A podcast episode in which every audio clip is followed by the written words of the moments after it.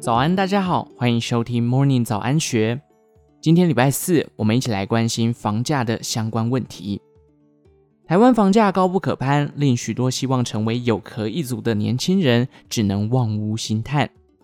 由草根影响力文教基金会所发布的最新民调可得知，高达九成的受访民众认为，当前台湾房价过高，而造成高房价的原因。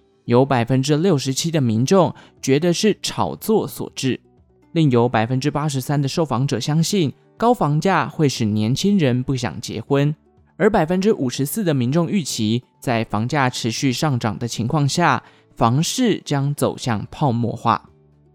对于上述调查结果，瑞普莱方市场研究暨顾问部总监黄书卫以“失速列车”形容台湾房价飙涨的情形。台湾房价涨幅长期趋势，从内政部发布的全国住宅价格指数变化就可窥知一二。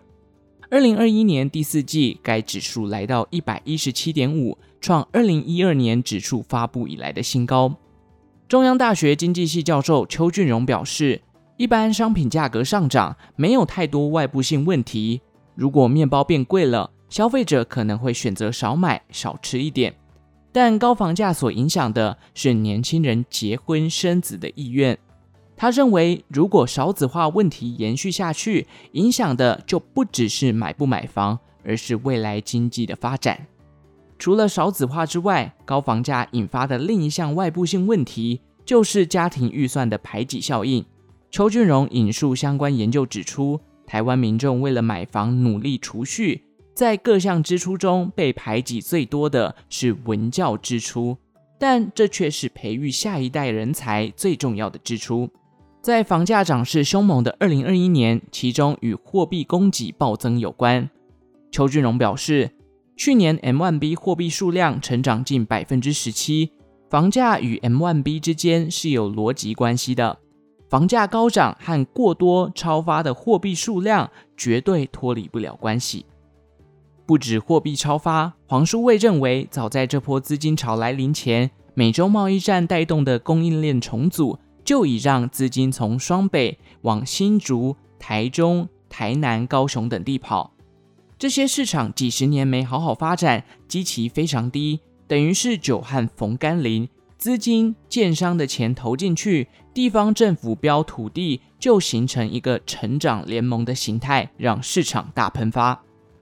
至于政府打房到底有没有用？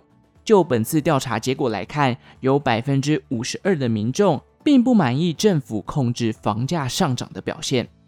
邱俊荣称，无论祭出囤房税或选择性信用管制，高房价问题的根源，某种程度上来说，还是在货币超发这件事情上。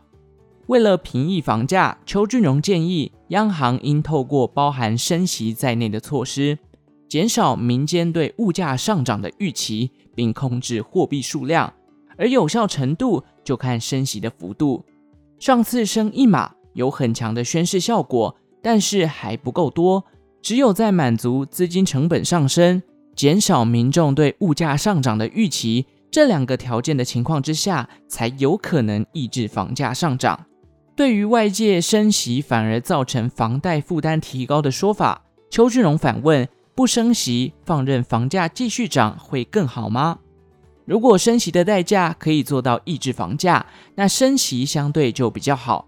如果不升，我们眼睁睁的看着房价飙涨，恐怕不是个更好的选择。以上内容出自《金周刊》数位内容部，详细内容欢迎参考资讯栏下方的文章连结。您也可以订阅金周大耳朵的频道。最后，祝福您有个美好的一天。我们下次再见。